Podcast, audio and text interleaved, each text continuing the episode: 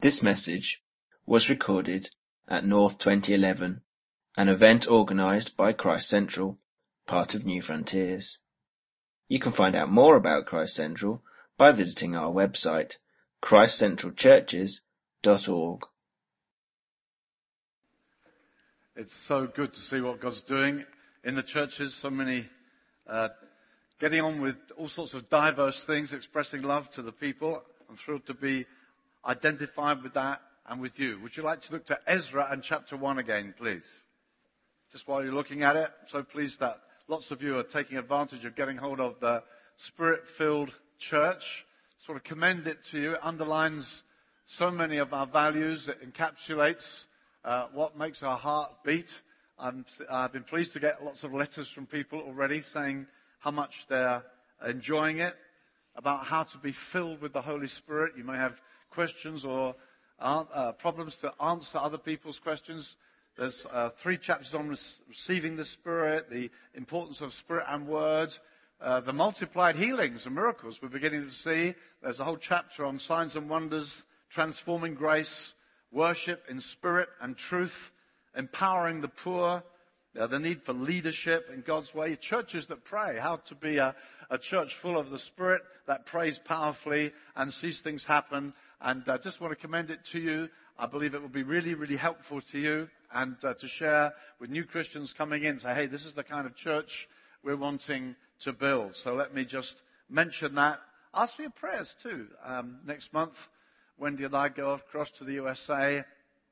First of all, to our New Frontiers hub at St. Louis, where we'll be gathering all our leaders and wives uh, across the US uh, for a conference, and that will draw in a growing number of people who don't belong to New Frontiers. Our profile is beginning to rise in the States, so that, for instance, there's a guy who leads quite a big church in New York. Uh, a church of a couple of thousand in New York, and he's been writing to me lately because he stumbled on one of my books and so on and said, I'd love to come and see you guys, and uh, others that are beginning to uh, come in. So please pray for that, that we will begin to touch that nation with increasing impact and then going across to be with Bob Roberts. Some of you who are pastors here will remember hearing uh, Bob Roberts. Again, opportunity to speak to, to be honest, a few thousand people and leaders who are coming in from all over the world. And so some of the prophecies that we're hearing here and uh, in the leaders meeting just before as we pray together are massively inspiring. It's great to go out from here. Uh, feel myself, uh, yeah, visiting, but launched out from being in this believing company into uh, something that we're doing together across the nations. So, yeah, we're there for two months, finishing up in Mexico in the end at the Fiesta and other situations that are opening to us around the USA. I won't bother with the detail, but it's, uh, it's very encouraging. Things are growing a lot in the USA. It's been a while. It's been like one of those plants. You water it, and you think, is that going to grow? Is that going to grow? What's going to happen to that? And suddenly, whoa, there it goes. And uh, in the States, we're beginning to see some real breakthrough. Praise the Lord. So, Ezra chapter 1, I'm going to read exactly the same verses as yesterday, but we're looking at it slightly differently today. Now, in the first year of Cyrus, king of Persia, in order to fulfill the word of the Lord by the mouth of Jeremiah, the Lord stirred up the spirit of Cyrus, king of Persia, so that he sent a proclamation throughout all his kingdom and also put it in writing, saying, Thus says Cyrus, king of Persia, the Lord, the God of heaven, has given me all the kingdoms of the earth, and he has appointed me to build him a house in Jerusalem, which is in Judah. Whoever there is among you of all his people, may his God be with him. Let him go up to Jerusalem, which is in Judah, and rebuild the house of the Lord, which the God of Israel, he is the God who is in Jerusalem. Every survivor of whatever place he may live, let the men of that place support him with silver and gold, with goods and cattle, together with a free will offering for the house of God, which is in Jerusalem. Then the heads of the fathers' households of Judah, Benjamin, the priests and the Levites arose, even everyone whose spirit God had stirred to go up and rebuild the house of the Lord, which is in Jerusalem. All those about them encouraged them with articles of silver, with gold, with goods, with cattle, and with valuables, aside from all that was given as a free will offering. I want to just read to you briefly from Isaiah and chapter 1. You needn't bother to turn there, but I'm just going to read a few verses that fall into this kind of a context as well. Isaiah 1, verses 7 to 9. Your land is desolate. Your cities are burned with fire. Your fields, strangers are devouring them in your presence. It is desolation as overthrown by strangers. The daughter of Zion is left like a shelter in a vineyard, like a watchman's hut in a cucumber field, like a besieged city.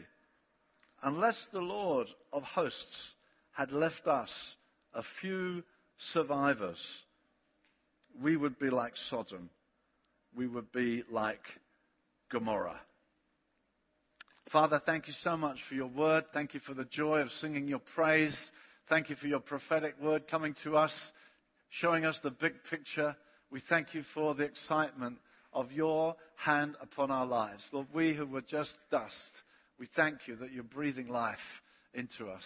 And Father, we come before you now praying in the name of Jesus that you will continue to speak to us by the power of your Holy Spirit. We thank you for your word, Lord, that if you, who are evil, know how to give good gifts to your children, how much more shall the Heavenly Father give the Holy Spirit to those who ask? We come asking you, Father, in Jesus' name, let your Holy Spirit come upon us now. Come, Holy Spirit. Tune our minds. Let each of us sense my Heavenly Father's here. God is with us. Spirit, please be our teacher now. Come and glorify your great name. We ask it, Father, in Jesus' name. Amen. Amen. So yesterday we saw the setting.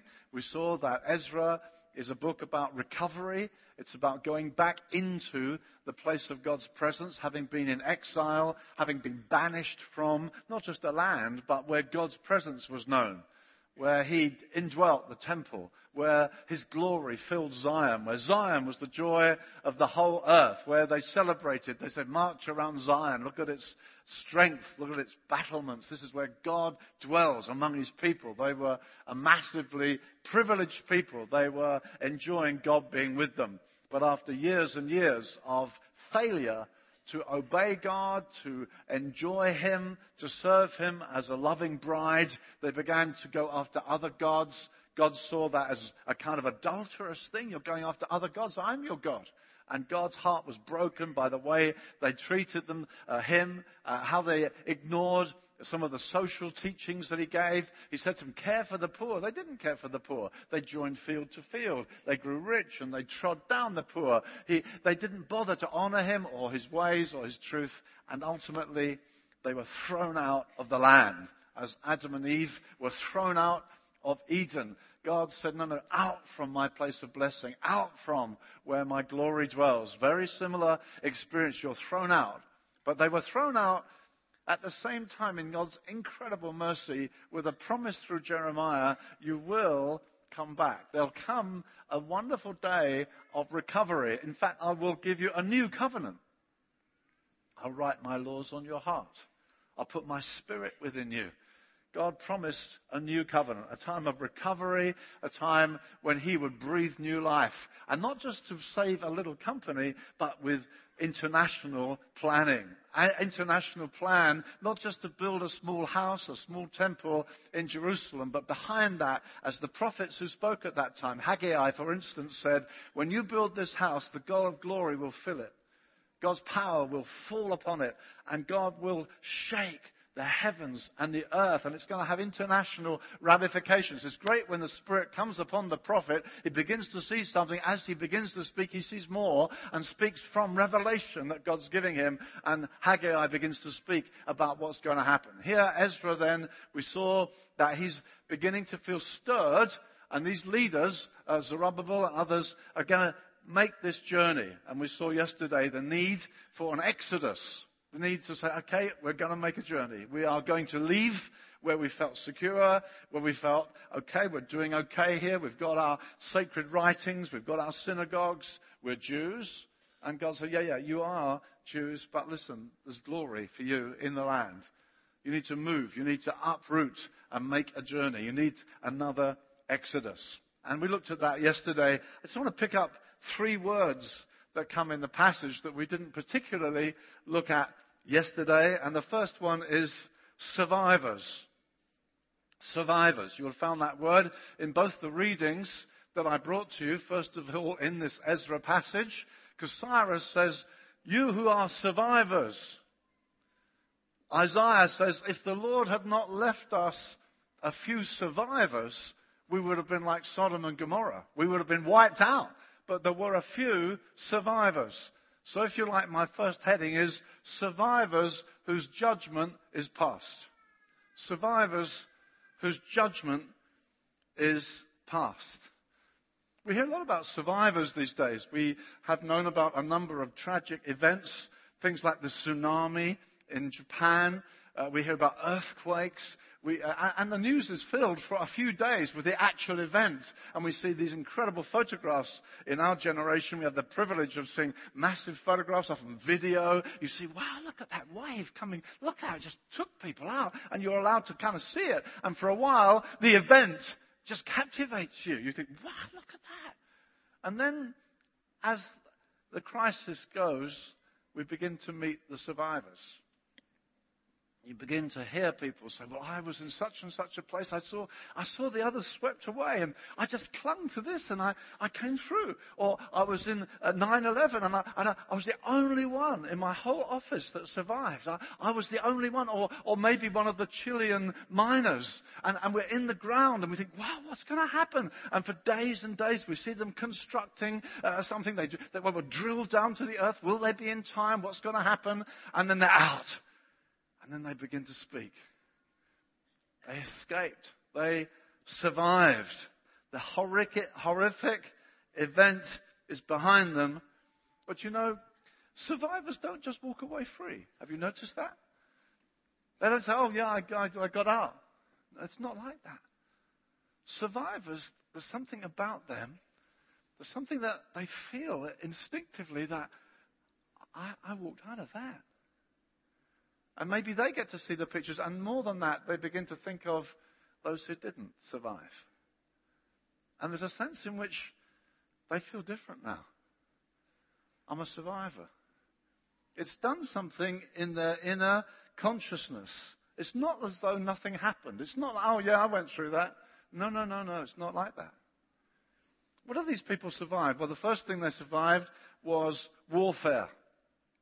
They survived terrifying warfare. You can see what the prophet speaks about it. Jeremiah, before it happens, he's, the, he's a true prophet.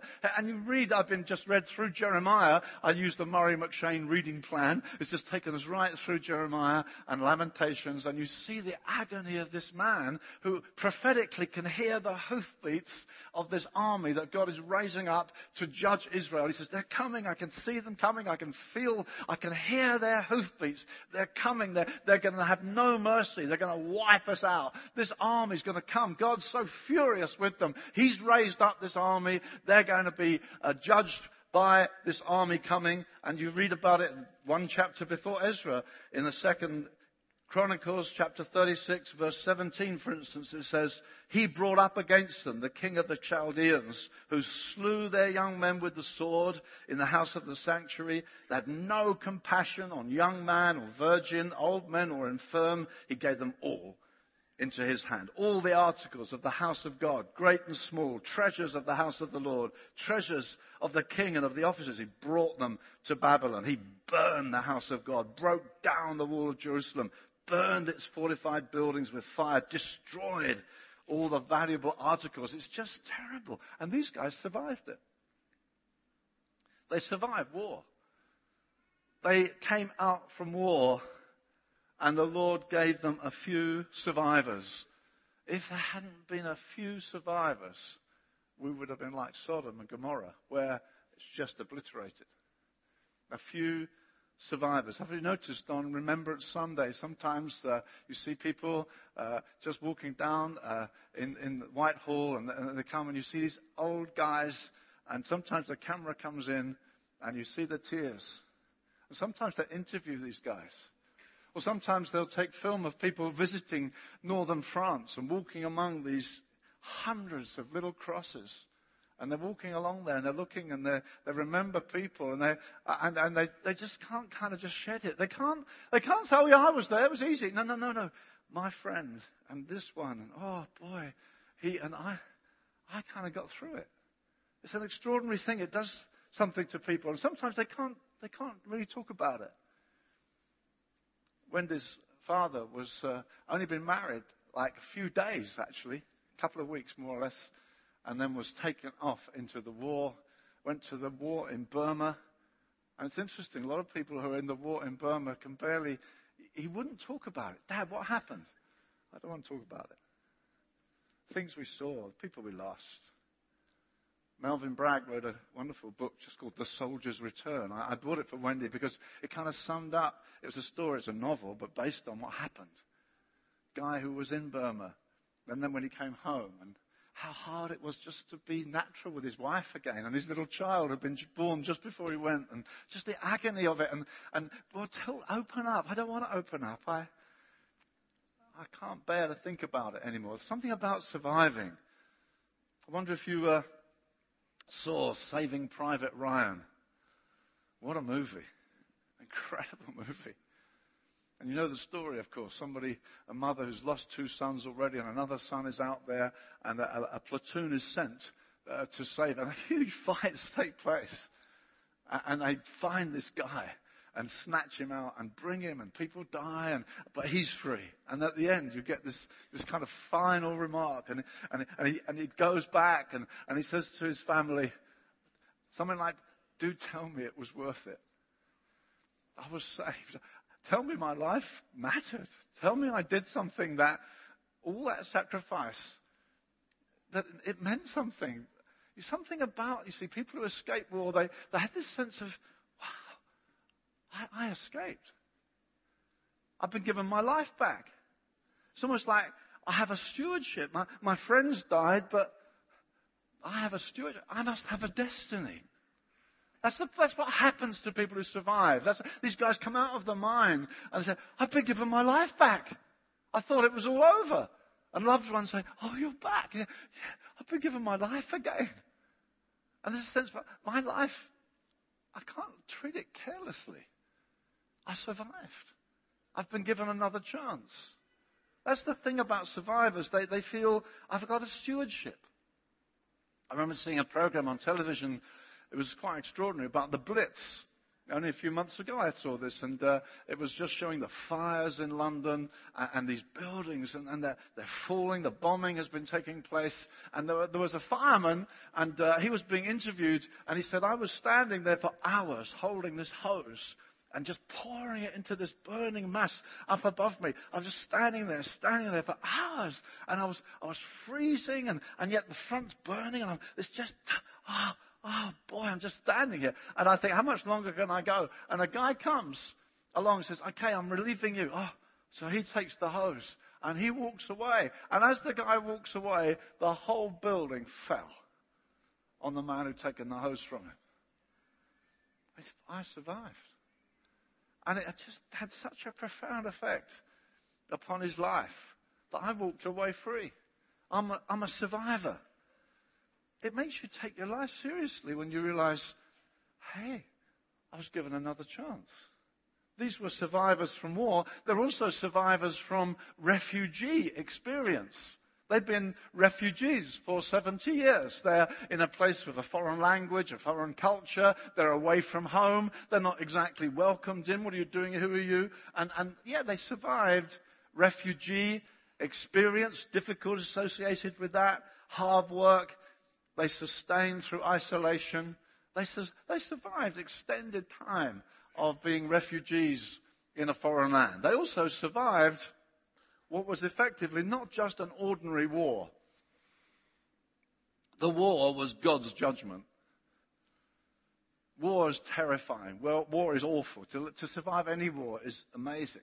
But this is a unique war. This is a war where like God is acting. It's like Sodom and Gomorrah. It's like God looks at these places and says, these cities, I need to blot them out. And he sends fire from heaven to destroy the cities. Here, in this situation, God's just as angry and he sends a great army, but some survive. They're not just surviving a foreign army with all their brutality, they are surviving the fact that God's behind it. God is judging. God is acting. God is saying enough. And they survived. Incredible experience to walk away from that experience, to walk away from God's judgment. That's like it was on the Passover, the original Exodus. It says God looked upon Egypt. He said, I'm going to kill the firstborn in every household. Let my son go that you he come out and worship me. I will kill all your firstborn. That's the God began to get more and more furious judgments. The plagues come one after another. Nearly every plague in the Exodus in Egypt is coming against some false god. They worship the sun. He makes it totally dark. Other things. He just I am coming against this. But you Jewish people, put the blood on your doorposts. Not that the Jewish people were, you know, they're holy, righteous. No, no, no. It doesn't say that. It says they became idolaters while they were there. Just as sinful. Moaning, complaining people. Worshipping wrong gods. God said, put the blood outside your house. When I see the blood, I will pass over you. You will survive because the blood of the Lamb is shed. And God knows the value of the blood of the Lamb we might try and feel it as cries went right through Egypt. It must have been they heard screams as house after house, the firstborn's gone. My son is died. Every home, firstborn is dying. Screams are coming. And the, the, the Jewish people are hiding in their homes thinking, oh God. And it goes by, and, and, the, and the Lord says, When I see the blood, I will pass over you. And as judgment sweeps right through a nation, we survived. Why? Because, well, we slaughtered a lamb. Because a perfect, spotless, innocent lamb had to be spotless. Had to have no diseases. Had to have no broken limbs. Had to be an innocent, pure lamb. And because a pure lamb died, they walked out free. Hey, we know about this, don't we? Hey, why are we here? How come we got here? How come I survived judgment? Because a lamb took my place. Paul said this We thus judge if one died, we're all dead. I'm a survivor. I've been given another chance. I don't deserve it. None of us deserve it. We're not religious, we're survivors. We got through because God judged another. Another stood in my place. It's like this guy said, oh, I'll take the hose. You walk away. He walks away. It's got, Jesus stood in our place. It's like Barabbas. You go free. Jesus goes through. Barabbas survives. I get my life back. We got our lives back. I got another chance. I got destiny. We're not just random people. We got snatched out of the flames. We survived the wrath of God. By the grace of God, we survived judgment. So you get wonderful Isaiah 53. God smote him. He was smitten of God and afflicted. God laid our sin on him. God did it. God did it. God punished Jesus. What's Isaiah 54? Rise, strengthen your stakes, lengthen your ropes, go and tell the world. We survive. We come through the judgment to go and tell. God's made us survivors, dear friends. Going to take our lives seriously. We've been given another chance. We can say judgment is past. Survivors whose judgment is past. There's no condemnation for those who are in Christ Jesus. Judgment is behind us. It's already happened. We've passed from death to life. We're not wondering what will judgment be. We say, no, no, it's all done. Jesus took my guilt, took my shame, has sanctified, for, cleansed us for all time. He has made us righteous for all time by his death. We have survived judgment. We're the other side of it. We've got our lives back. We're not holding on by our fingernails. We're through. We have a life back. So we've been surviving. We've survived warfare. We've survived that sense of being refugees. We've survived God's judgment. One further thing, they survived with a, a, a distinctive identity. The word is, which of his people? They're still his people. His people. That's the word that goes out from Cyrus. The survivors who are his people. You mean we're still his people? God was so furious with us. God saw our backsliding. God saw our sin and judged. But which of his people? Are we not lost then? Are we not just part of Babylon? No, no, no, no. You're still his people. When God begins a work in us, we're still his people. That's the wonder, I think, of the days after the resurrection when you see Jesus. When, what a shepherd. There's Simon Peter. And Simon who said, I'll never let you down. I'll never betray you. Even if anything happens, I'll stay by you. I'm always dependable. And Jesus, no. Before the cock crows, you'll deny me. And Peter curses and swears. You're with him. No, I don't know him. Won't even use his name. I'm not with him. Doesn't say I'm not with Jesus. I'm not with him. He won't even say his name. He's just completely hidden in the shadows. He's, he's, you're worthy of judgment, Peter. When Jesus comes back from death, he's looking for his people. Simon, do you still love me? Oh, am I still in? I thought I was out. Do you love me, Simon? Oh, Lord, you know I love you. Do you love me, Simon? Oh, Lord, you know I love you. Sometimes we feel disqualified, don't we? I let him down so much. And this, no, his people, those, the survivors who are his people. When God starts something with you, you can feel sometimes so wretched. God, I failed you so badly. I'm worth being thrown out. I can't understand how God didn't throw me out. So many times. So many times. Why didn't you just throw me out? Why didn't he spit me out? It's in the Bible. He spit you out of his mouth. I thought, a number of times I messed up. That was still his. That wonderful resurrection morning, he goes finding them. Thomas, Peter, come on, Gad. What a shepherd. Have you had anything to eat? He prepared breakfast for them. Somebody here needs to hear this this morning. You feel I don't know if I'm worthy anymore. I'm in the meeting, but I don't feel I belong. Listen, they survived belonging.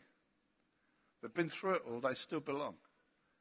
You're still His. If He's begun something in you, you're still His. He's going to keep working on you. He's going to keep lifting you. He's going to keep snatching you. He's going to keep holding you until He presents you faultless. He will work on you. We don't lose being His people. Nothing can separate me from the love of God. Incredible mercy and kindness. But being a survivor means, hey, the world's been crucified to me. That's what Paul said. I glory in the cross, not as a memory, but the glory in the cross by which I have been crucified to the world. And the world has been crucified to me. I understand the cross has set me free from that whole thing. I understand there's nothing that I shouldn't even be alive now. I've been given another chance. I'm not going to get caught up in that again. The, the cross has crucified me to the world. It set me free from it. I'm a survivor. You're a survivor this morning? We're survivors. We've been given another chance. God has given us another life. Hallelujah. So the survivors whose judgment is past. That's who we are here this morning. Our judgment is past. We've survived. We're going on forever in the mercy and kindness of God. He has passed over, he judged terribly, but there are a few survivors. Hallelujah. We are survivors here this morning. Secondly, we are seers, or they were seers with a vision for the future. Right? Survivors whose judgment is past. Now they are seers with a vision for the future. This group, well, they're such a pathetic little group. It says, if you look at the text, there were 42,360 of them. Ezra 2, verse 64. 42,000. That's Israel now. That's what they've been reduced to. That's like two Stoneleigh Bible weeks together. That's the whole of Israel. 42,000. Think, boy, that's Israel? What on earth happened? No, what it says in Elijah's day, there were only 7,000 who'd not bowed the knee. Israel often was brought back right down to a tiny group. We need to understand this, that God is not dependent on large or small. In fact, sometimes God makes it smaller. In Gideon's day, God makes it very clear he would work with a small company, and that happens again and again in Israel's history. It says when Samuel hears God speak to him, it says the light had almost gone out. As a nation, there's like no one's fearing God. Even the priests are corrupt. Where's the prophet? Where's God? They've got Abraham's blood, but they're not true sons of, of Abraham. And the light's nearly gone out. So again and again you see that in the Bible, that the army of God becomes very, very small. I love the stories at the beginning of the gospel, especially in Luke's gospel, where you, you, it's like a little spring beginning to rise. You find there's Simeon and there's Anna. There's just a couple, two or three that are looking for, looking, waiting. God's coming. And you get this guy, this old guy, he goes into the temple, he sees the body, he sees the little baby, Jesus, and he says, now I can go, I've seen the salvation of God. And there's Zechariah, one faithful priest in the, in the house of God, and, and the Spirit comes and the, the angel comes, and wow, it's all beginning to happen again. Spring is breaking through after a very long winter. And there have been such periods in church history, a very long winter. You think, where's God? Where's the church? Where's any sense? Where's the real living God? You can't see him anywhere. And then you find, hey, God begins to just engage with a few new people. Or some just older ones have been hanging on, waiting, waiting. I love reading about some of the revivals, even up in the Hebrides and so on. Just a couple of sisters praying, longing, oh God, won't you come? Won't you come? Won't you come? And God comes in power. Sometimes it's reduced to a handful. And so here, they are a small group who are still in touch with God. They're a small group. God is not limited by small. I just, uh, uh, I was uh, recently, we're leaving Brighton. We're going uh, to another town in South London. And uh, somebody gave me a beautiful photograph book of Brighton taken from the sky. And uh, it's just fabulous picture. I just, I just sat there, oof, turning pages. They said, we want you to have this so you won't stop praying for us. And uh, remind you of Brighton. So there's loads and loads of fabulous places. A place called Coldean. Oh, there I started. There's this and there's the Seaford Head. Oh, and then there's a whole double page spread of Plumpton Racecourse. And I think, look at that. Tiny little field. Tiny little field where we started with about two and a half thousand. Just started there. Two and a half thousand. Hmm, got a familiar ring. Now we're in every continent. God can start with something very small, but He wants us to be seers, a small group, a civilian group. They weren't an army. Scripture says this strange thing God doesn't delight in the strength of a horse or in the legs of a man. It's like, hey, I'm not impressed by you, but if you will cling to me. This is a civilian group, it's a small group. In fact, it says, they said, Would you like help? And Ezra said, No, we don't need help. God is with us. Then you find a little later, they said, Oh God, please help us. Please help us. We've said we don't need help. Well, help us, Lord. This is a little group so real. God is with them.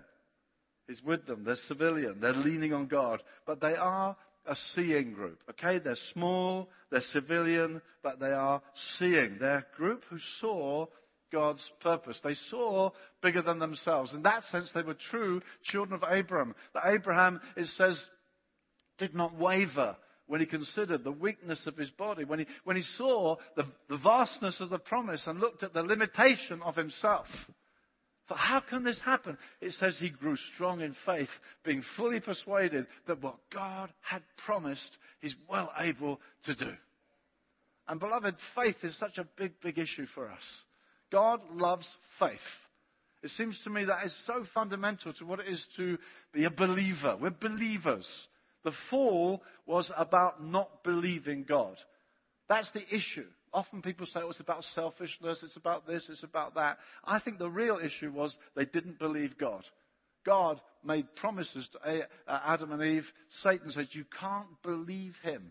He's holding out against you. You can be as God. You won't have to depend on Him. You won't have to depend on His promise. You can be as God. You can say what's good and what's evil. You take His place. You assume responsibility. You can be as God. You don't need to trust Him. He can't be trusted anyway. He's so the big issue as a fall is we don't believe. Human race doesn't believe God. Conversion comes out. No, you believe Him. We begin to trust Him. So faith is a huge issue. That's why it's such a big issue in the Bible. That's why God, I, I look at sometimes, I think, gosh, I wonder why that, that's being blessed. Even that movement's being blessed. You think, well, theologically they're a bit iffy. But I tell you what, there's a lot of faith there. God loves faith. God loves faith. And it's no good us being dormant about faith. It's not, well, I'm trying to be a good boy. No, why, why are you trying to be a good boy? But to please God. Well, without faith, it's impossible to please God. Just being a good boy is not going to please Him. He wants you to believe Him. He wants you to get to know Him so you believe Him. Even when it's tough, and He'll sometimes put you through delays and setbacks and heartbreaks and say, Are you trusting me? Why? Because the trial of your faith, more precious than gold, the trial of faith, faith's a big issue, beloved. It's about believing God. It's one of the reasons I want to go to this church in Kingston. There's only a hundred of them, but there's a 2,000 seater bingo hall down the road, and they've already said we're offering one and a half million. I thought, hundred of you? Offering one and a half million for a 2,000 seat? I said, can I join you, please? God loves faith, and I know I'm speaking to people who are living this. We've heard one after another stand up and say, we're going. Who are you? Well, we're nobody. Well, what are you doing? Well, God's told us. God's spoken to us. We've had promises. So, well, let's go. Let's step out. That's why I said, Peter, see, God encourages faith. What sort of confidence does God, did Jesus inspire among his men that when Jesus is walking on water, that's crazy. You don't walk on water. And Peter says, let me do it as well. Bid me come to you. I think, what must it have been around uh, like being around Jesus? That he inspired that kind of faith. I could walk on the sea. I, not just water, it's not like a mill pond, it's a storm. Let me walk on it as well. Let me walk on the storm. Jesus can inspire that kind of faith. You can step out of limitations. You see, he chose the weak things. Most of us will put our hand up. Just the weak things. The foolish things, yes, Lord. The despised, yes, Lord. The things that are not, yes, Lord. I love that passage. I get on my knees on that passage again and again. Yes, Lord, line up with everyone. But you see, we're not going to take the world if you're weak, useless. Let's, let, us let us take the world. We'll put this feeble guy in Buenos Aires. We'll put this stupid guy in Beijing. We'll put this crazy lunatic. Oh, yeah, we're weak. Oh, let's go and take the world. You know. But God chooses the weak. But how are we going to take the world unless, like Gideon, out of weakness, through faith, he became strong? Out of weakness, God chose. He said to Gideon, I've chosen you. me. I'm the least in my father's house, and my father's nobody. And then they said, No, I've chosen you. I send you. I clothe you with power. Let's go. So we're trusting God. These were seers. They could see what God was after. Can you see what's God? What is God saying to you? So we're going to go into Belfast. What is He showing you? What are you seeing? What are we looking for? We're going into Scandinavia. What are we seeing? These guys began to see something. God had painted a wonderful picture for them. We're going to rebuild the house of God. What does God put in our hearts? It says in 2 Corinthians 4:18, not looking at the things that are seen, but the things that are unseen. When you become more impressed by the unseen than you are by the seen.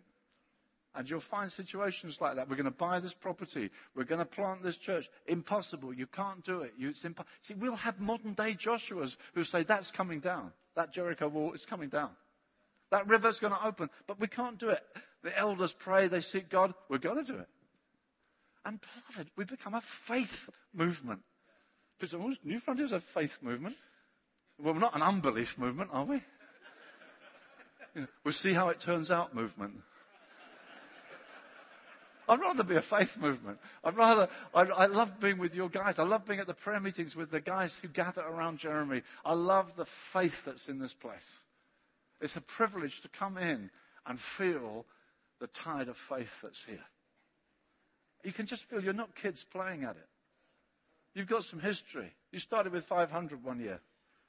Now you've got some history. We've come through a few storms. It's not a holiday camp, as Jeremy said at the prayer time. It's a boot camp. And how? There's soldiers here. There's faith here. And that's absolutely fundamental. See us. Something is, seen something. There's much more at stake. And we're seeing the invisible. We're motivated by the invisible. We feel ourselves to be a. We've survived. We've got destiny. God brought us through judgment. We're at the other side. I got another chance. I should have died. I should be dead. I should be rotting. Now He's given me my life back. Now He's saying, This is why. That's the biggest thing in your life. Lord, why did you take hold of me? I want to take hold of that for which you took hold of me. You've got purpose for my life. You've given me dignity. What a privilege it is to be a child of God. What a wonder. And we need to be seers. We need to be believers. Not just correct. God help us to be correct. But if there's no faith, being merely correct is totally boring. We need to be, yes, Lord. Let's believe God for Vancouver. What will God do in Vancouver? It's no good just turning up. So we'll see how it goes. Oh, it's a bit tough. We didn't think it'd be this tough. It'll be tough. It'll be tough. You'll feel like refugees. We don't know anybody. It's going to take faith, beloved. But you're survivors. God's got his hand on you. You're special to God. we can believe him. Thirdly and finally, supporters whose commitment is in the present. All right, survivors whose judgment is past, seers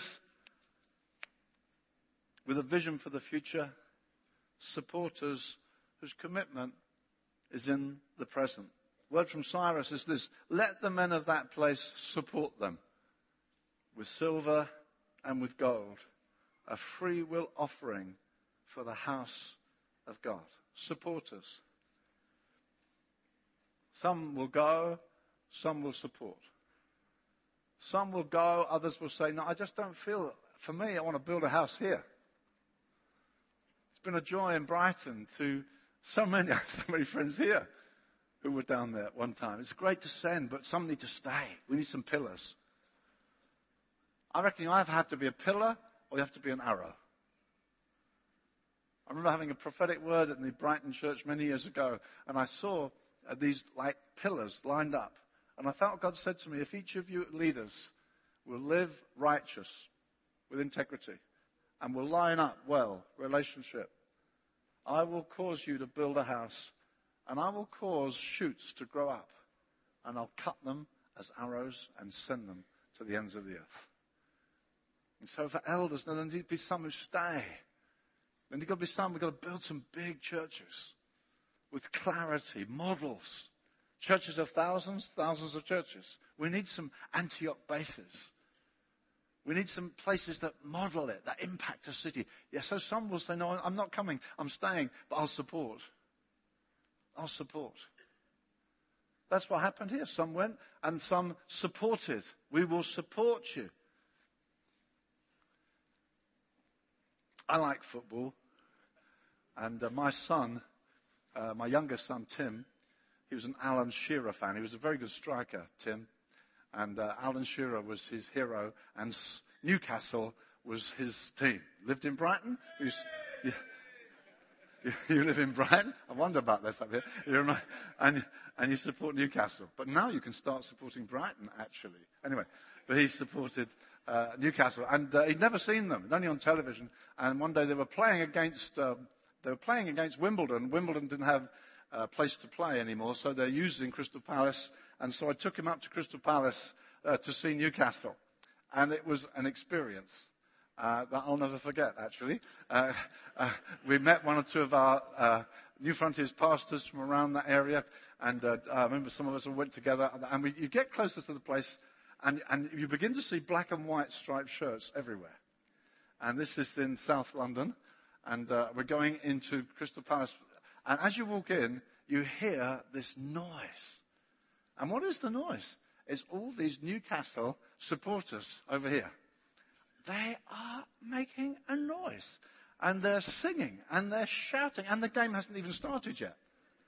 I've never seen anything like it. I mean, they're just going crazy. And I mean, they're all there, they're all standing there. They've got seats, but no one's sitting. They're singing and shouting. And then their team comes running on just to kick the ball around a bit. And you'd think it was Wembley. Wow! You think, but they're just playing around. This isn't going, wow, singing and shouting They're going crazy. I thought, boy, I've never seen support like that. And then the game started. It's deafening because we're just in front of them. It's deafening. Absolutely deafening. They're shouting, singing. And then the amazing thing was that Wimbledon at one point got the ball. It's about 30 minutes into the game and they attacked. And when they attacked, their supporters shouted. And when they shouted, the Newcastle fans just mocked them. Because ah! they've been supporting for half an hour. And nothing's happened yet, but they're supporting. And at half time, they, they went in, you'd think they'd won. They were one down by half time. Whoa, come on, Newcastle. I thought, what is this?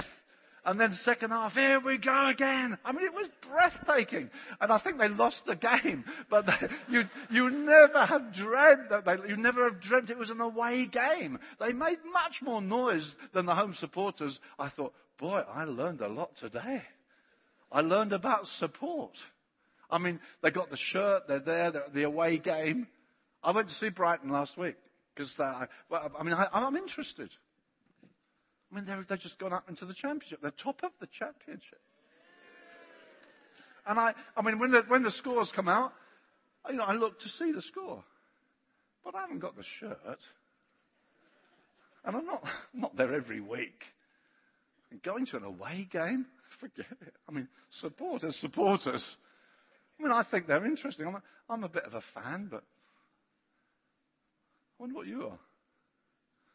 You a supporter? Oh, or are you interested? Hope North does well. I'll pop in on the Sunday morning, maybe. But I mean, what, in the mud? Come on.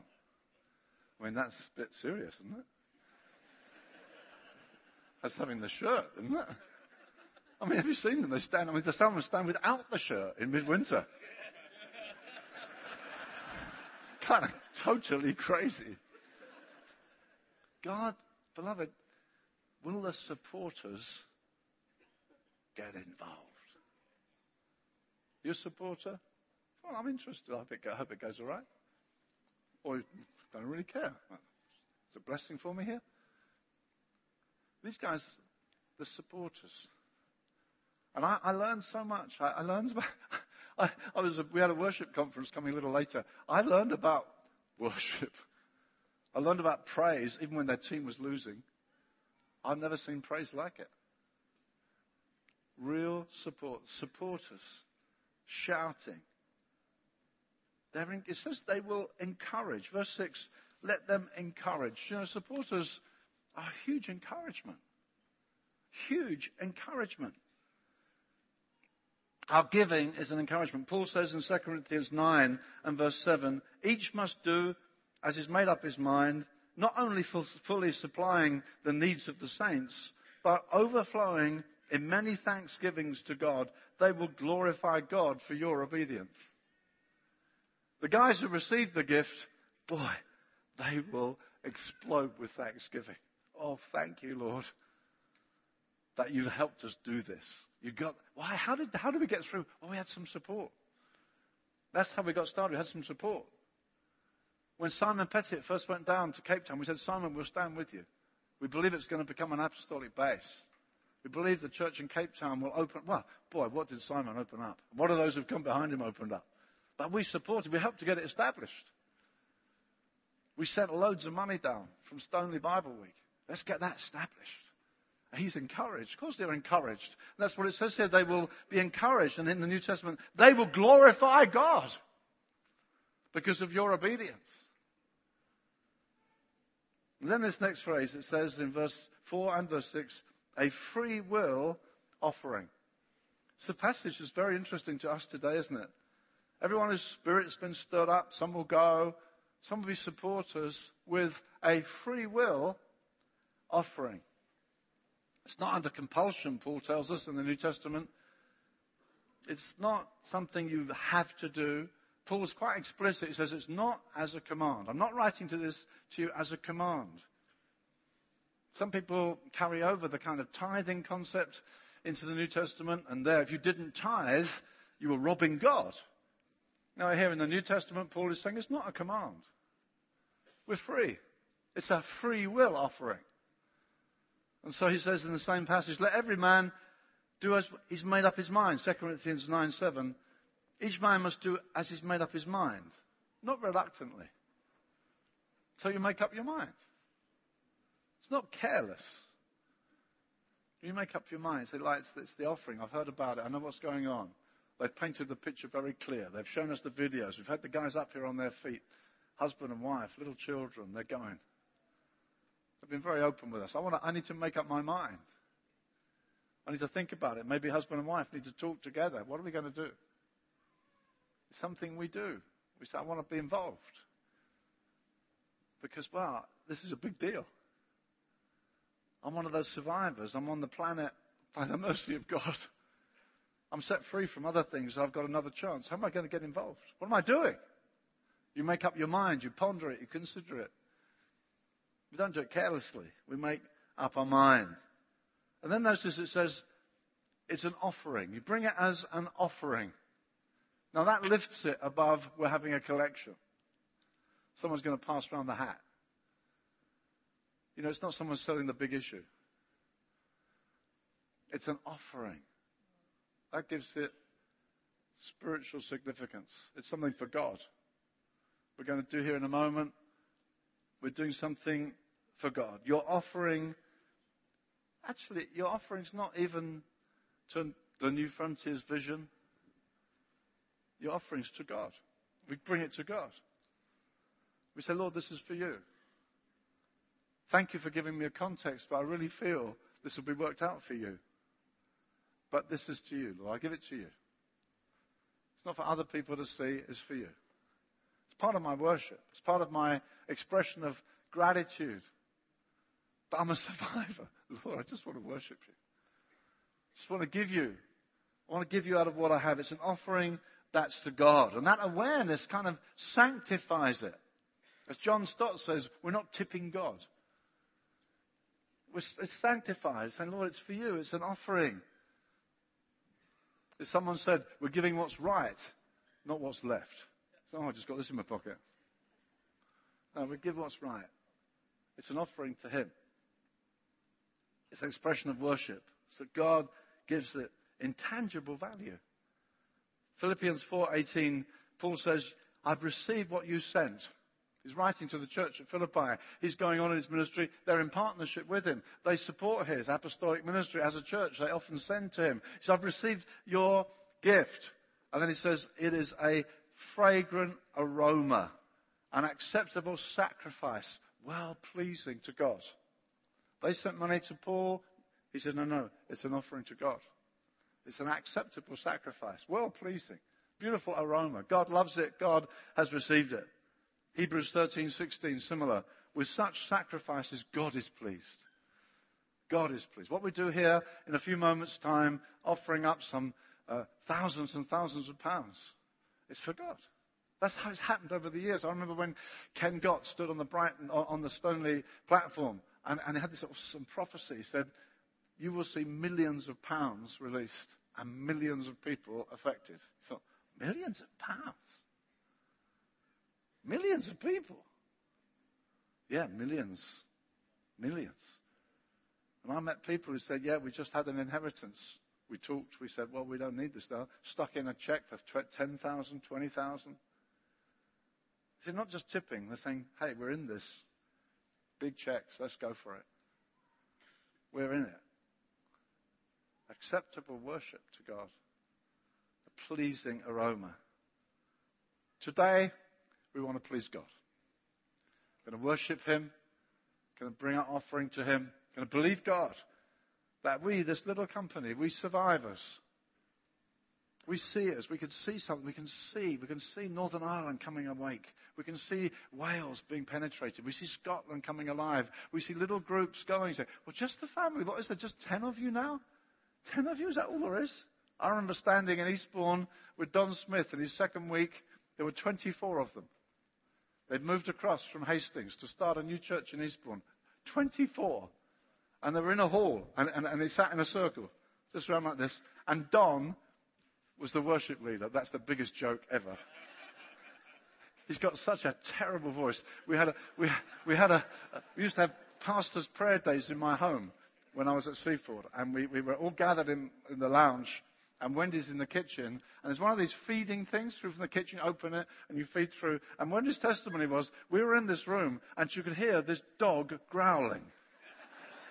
She said, what's the dog doing in the meeting? And, and she, she opened the door, and there's Don Smith worshipping. And,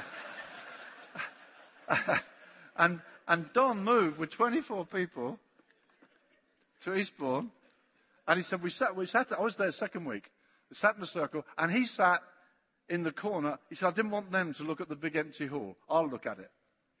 He's a great leader. So I'll, I'll look at the empty hall. They can look at me. And he's leading the worship. You go to Eastbourne now, 800 on a Sunday morning. 800.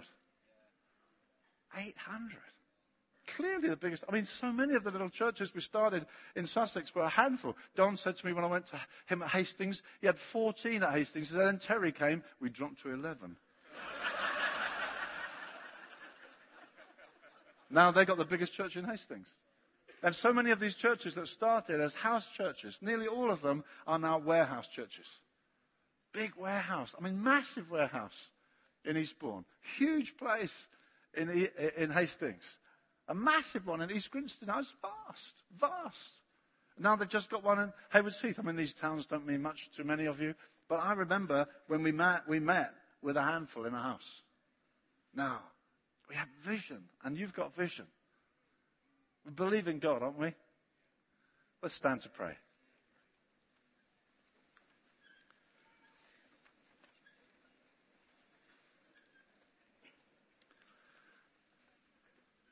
Draw near to God. Father, we're so grateful to you, Lord. Thank you that we survived judgment. Thank you we came through the judgment of God. We thank you we've passed from death to life. We thank you we know now already there is no condemnation for those who are in Christ Jesus. We thank you Judgment is past. We're so grateful. Jesus, thank you. Thank you. You took our place. This is Jesus in his glory, King of heaven, dying for me. It is finished. He has done it. Death is beaten. Heaven beckons me. We love it, Lord. We love it. We're so thrilled. You took our shame and set us free. Lord, we've seen something. We thank you we've seen something. We thank you, Lord, that you've given us vision. We thank you, Lord, we've now got concrete evidence that our vision was authentic. town after town. We thank you that what was a dream has become so substantial. It stands. It's there. Beloved, some people said when Disneyland was built, it was said, wasn't it tragic that Walt Disney never lived to see it? And the answer was, if he hadn't seen it, it wouldn't be standing here. He never lived to see it, but he saw it before anybody saw it. David said, I'm going to build a house for God. He'd seen it. He'd seen it. Solomon had the privilege of building it, but David had always seen it. We've got to be seers. Tiny little group in a cave. He saw something. I need to be supporters. We're there in the mud. We're there shouting. We're committed. Heavenly Father, we pray for your Spirit to come on us. Pray for offerings that bring you joy, that are real worship to you, that you are glorified. People are encouraged by that, Lord, we, we bring an offering to you today out of deep gratitude and delight in you. We bring our offerings. You'll get instructions in a minute. You may need to you may need to change something you've written down. You may need to say, look, I wasn't ready really. I'm just going to write an IOU because I feel God's spoken to my heart now. And uh, I wasn't really ready, but now I want to be ready. So for some of us, you may just have to say, look, hey, I promise you this is coming pretty soon now. In a week or two, I'll get it to you. But I wasn't really ready for this. But let's come. Lord Jesus, accept the offerings we bring. Be glorified, we pray. In Jesus' name. Amen.